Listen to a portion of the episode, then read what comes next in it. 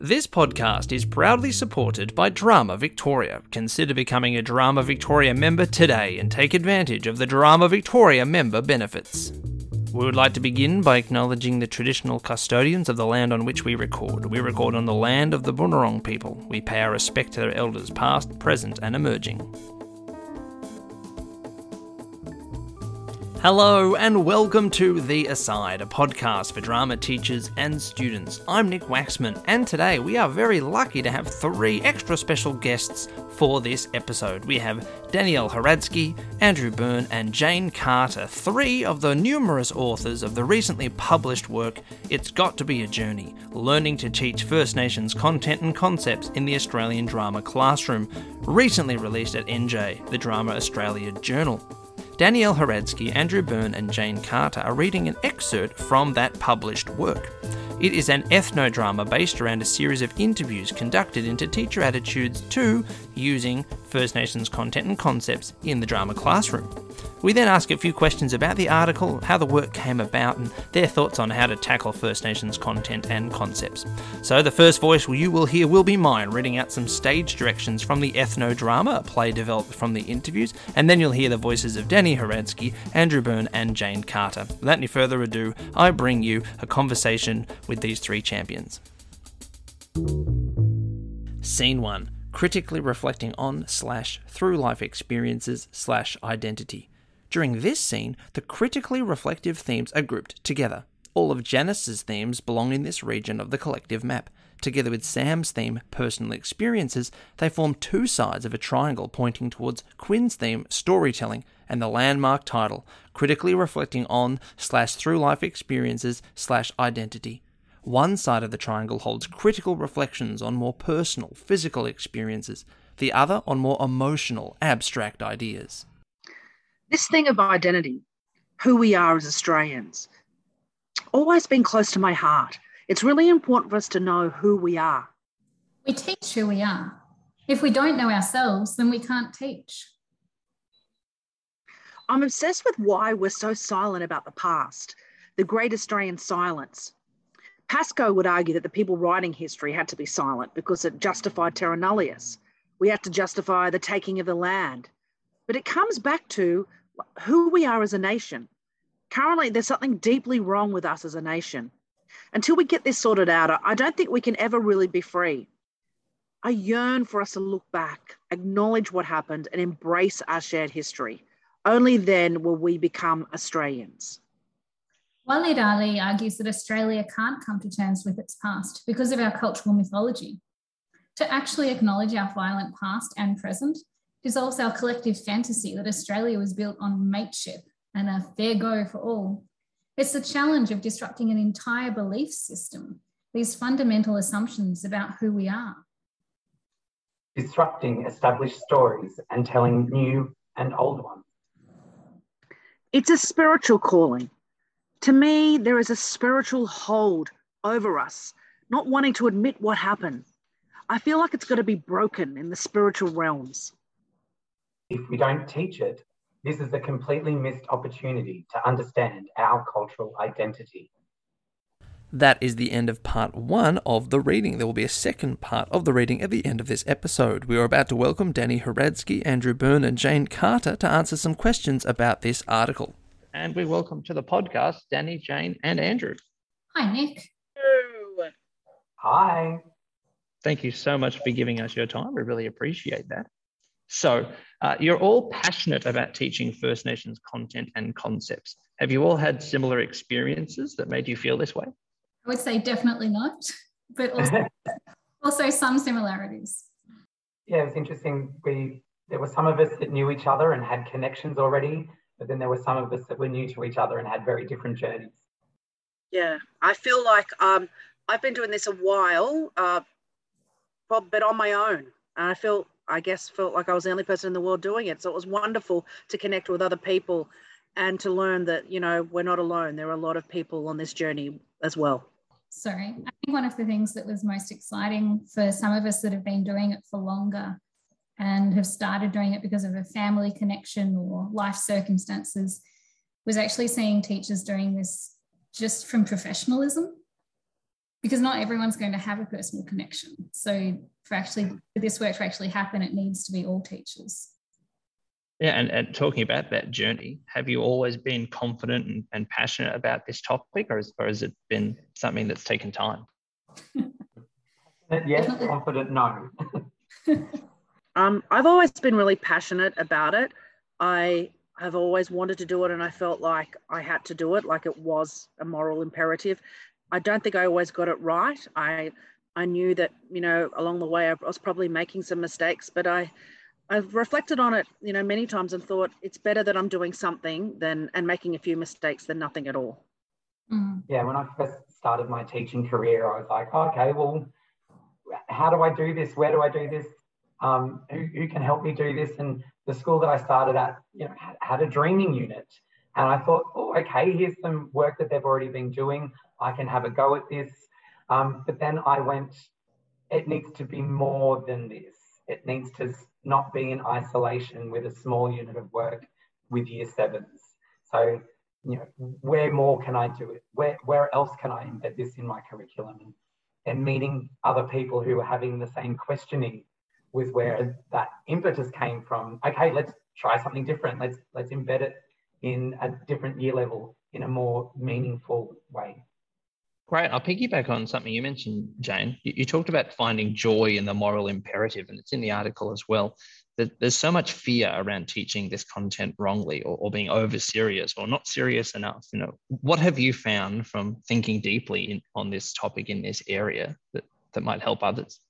Well, I think you just have to be honest with the students and and explain to them that you don't know everything. Um, and that you're learning, you know, along with them. Um, but I mean, there's so much information out there. You only have to Google it. And together, as you learn with the students, um, it's actually a really powerful experience because you're both learning together and you're having these just amazing uh, revelations. Like even today, I was looking at the final quarter, the documentary on Adam Goodes, and we were almost brought to tears as a class as we acknowledged just the pain that some Indigenous people face. And together we just all had that wonderful experience of, you know, acknowledging something and oh, just those those teaching moments are so valuable. Um, yeah, I guess you've just got to, you know, take a chance, get in, get in there, and start exploring. There is a joy and a satisfaction, even when it is deeply emotional and maybe you're experiencing yeah. a lot of sadness or shame or anger there's a there's a joy in diving into those emotions honestly rather than shutting them away um, and i think the students really sense that they're doing worthwhile work meaningful work um, which is yeah. satisfying so the number of teachers working with First Nations content is growing all the time. How do teachers take the first step? do it. um, it's like ripping the band-aid off. You know, you've just got to. And it, adding on to what Jane and Danni have already said, it's it's working through that fear and that uncertainty and acknowledging that you don't know everything and that that's okay and be willing to take a risk, be willing to make a mistake, but to learn from it and um, and to keep growing yourself as a learner um, learning, like in, in, the script, learning alongside the students. Mm. I think what we found was that there are many, many entry points to this work. Um, for a lot of us, relationships were that entry point, but for some of us, it, that wasn't. We didn't. Some of us didn't have relationships to First Nations people or to this knowledge. Um, but it was important to seek seek those relationships if we didn't have them. Um, there'll be some critical reflection that happens on yourself, on your own identity, on what what stories you want to teach, what what kind of young people you want to raise, and there will be that emotional roller coaster. Um, mm. I think also start local. Last last year, I started to explore the local history of Melbourne with my Year 11 drama class, and what we learned was like was totally amazing um, and it was like a mystery it was like unraveling a mystery and seeing the true history of melbourne a, history that really is not taught to us, and understanding the journey of um, the Kulin Nations people, the first, you know, 100 years and, and how they had to survive and how they created Coranderrk it was like discovering it together with my students was totally joyful. It was like we had just, yeah, just like unraveled a mystery that had been hidden from us from all these years. And we got a First Nations person in from the area to come in and speak to us. And that just added to the depth of the knowledge. And it was joyful. Um, yeah, having a really strong revelation about, you know, what happened here in Melbourne. Mm. Yeah, and tackling this content appears to me that you have to be comfortable with not knowing everything, comfortable with not being the expert in the room, and yeah. happy to share that share that journey with your students, which can sometimes be a, a barrier to some people trying something that they're so used to being the arbiter of all knowledge that this can be quite scary. But luckily, you have an article like this one, or an article like teaching First Nations content and concepts. Uh, that's also available, and we'll, we'll link that into the episode description but I'm wondering, Danni, if you don't mind giving a description of of this article and why it was written and how it might help people. Mm, for sure. So we started this um, com- kind of coming from the opposite perspective. Like instead of going, well, how do we get people who aren't confident or aren't interested to get to become interested and confident and passionate we went okay we are we are confident and passionate and interested what happened to us to get us to this point um, and we just started having these conversations and we recorded them and we ended up doing some creative map making trying to find out what were those key experiences that led us to be who we are today in the hopes that we could kind of create a roadmap for other teachers wanting to come along on the journey so this article may be a great first step for some people looking to explore it more. I hope so. That'd be that's the aim. yeah, and I think because it is, um, it, it did come out of conversations that hopefully the person reading it can identify themselves in the characters that are in there. They may say, "Oh, I've had that feeling," or "Oh, I've had that experience," or "Oh, I want to have, feel that." I want to feel that passion or excitement for what they're doing. So I think that's that's one thing about the article because of the way that it's written and structured. Um, you know, taking the conversations that we've had and and the way that like really the way that Danni really formatted it into that script, into these characters um, that the reader will be able to like like like we do with theatre, we identify ourselves with the characters that we see on stage, and we can empathize and we can understand and we can learn and we can have some form of catharsis at the end of it as well. Absolutely. And if that has not yet whetted your appetite, I can tell you that the article is a pleasure to read. Uh, as you said, incredibly well formatted, and um, you can get through it reasonably quickly and, and learn a whole bunch. We started with a, an excerpt from the script, and we'll show you a, a, second scene at the end of this episode as well. If you'd like to learn more, there is a link in the episode description. It's going to be a journey, learning to teach First Nations content and concepts. I would like to thank you for your time today, Danni, Jane, and Andrew. Thanks so much for having us. Thanks for having us. Scene two Relationships Learning. All of the educators except Janice have a theme mentioning the physical experiences of learning and or relationships. The educators group these together, forming a diagonal path up to Janice's theme, empathy, seeing life through someone else's eyes.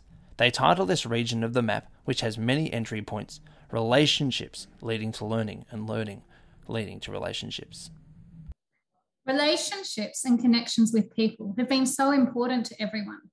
There's a vulnerability to tackling what is scary or unknown. The community of professional learning, connections, the web of relationships. That's how all of us have gotten to this place. Landscapes and places also relationships. Starting this journey with no prior knowledge, no links or educational support was terrifying. But coming out as a team, with the knowledge that we gained and the community relationships that we built was exhilarating. The beauty of it is that our journey has only started. There is really so much more than we can learn. I'm slowly understanding that whole concept of relationships. I never really connected with the word. I've been like on my own for so long, but it's the relationships that I made with other teachers in my school that were important. It was chipping away, planting the seed, watering it, talking to them, planning. That's where the change has come from, those relationships with other teachers. And with community and with our students. My journey began by posing questions. Why was this important to me? What did I want to achieve from it? What kind of learning journey did I want to take my students on? For the journey to be successful, I needed to become a co learner with my students. My knowledge and understanding of First Nations cultures and stories was really limited. By accepting that role of co learner, my students and I became a united team. It is so important that we do position ourselves as learners. A lot of white people come to this space with a savior complex or an attitude of knowing it all, appropriating the space. Humility is really important. The ability to say, I don't know what I'm doing, but I'm trying. When you're leading or facilitating other people's learning experiences, it can be challenging to find the time to sit and reflect and actually learn things. Putting yourself in the position of a learner can be revelatory, but it can be hard when you're leading a project to allow yourself to take up as much space as others. In our stories, that moment of revelation often came as a consequence of some kind of relationship or following through supported by a relationship with someone else. It's quite striking. Yeah, but learning is also a personal thing. You've got to want to do the learning. It's your own impetus, but it's also influenced by others. What comes first? Who makes you want to learn? Is it inspiration from other people or is it from within? Sometimes, if you had inspiration from within, it's the support from others that helps you to push beyond your own limitations. We need the influence of our relationships with other people and new people to learn and transform. Transforming can be painful. As Remy says this, they place this theme in the center of the map. But the result can be beautiful. We all started off as islands, doing this work without knowing that there are other people doing it as well. Now we're part of an archipelago. We're together on the same map, on the same journey.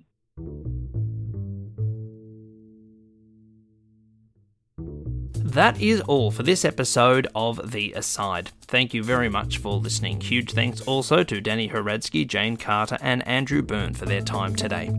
If you would like to read this article, please find a link to it in the description of this episode. Click that link and you will find it straight away. There are a load of episodes in the bank waiting for you to listen to them on a range of topics as well. Feel free to go through those and find one that piques your interest. If you'd like to ask us a question, please do not hesitate to do so at asidepodcast at outlook.com. You can also find us on Facebook. Thank you to Haileybury for letting us record here, to Aaron Searle for providing the music, to Drama Victoria for their ongoing support, and of course, thank you for listening.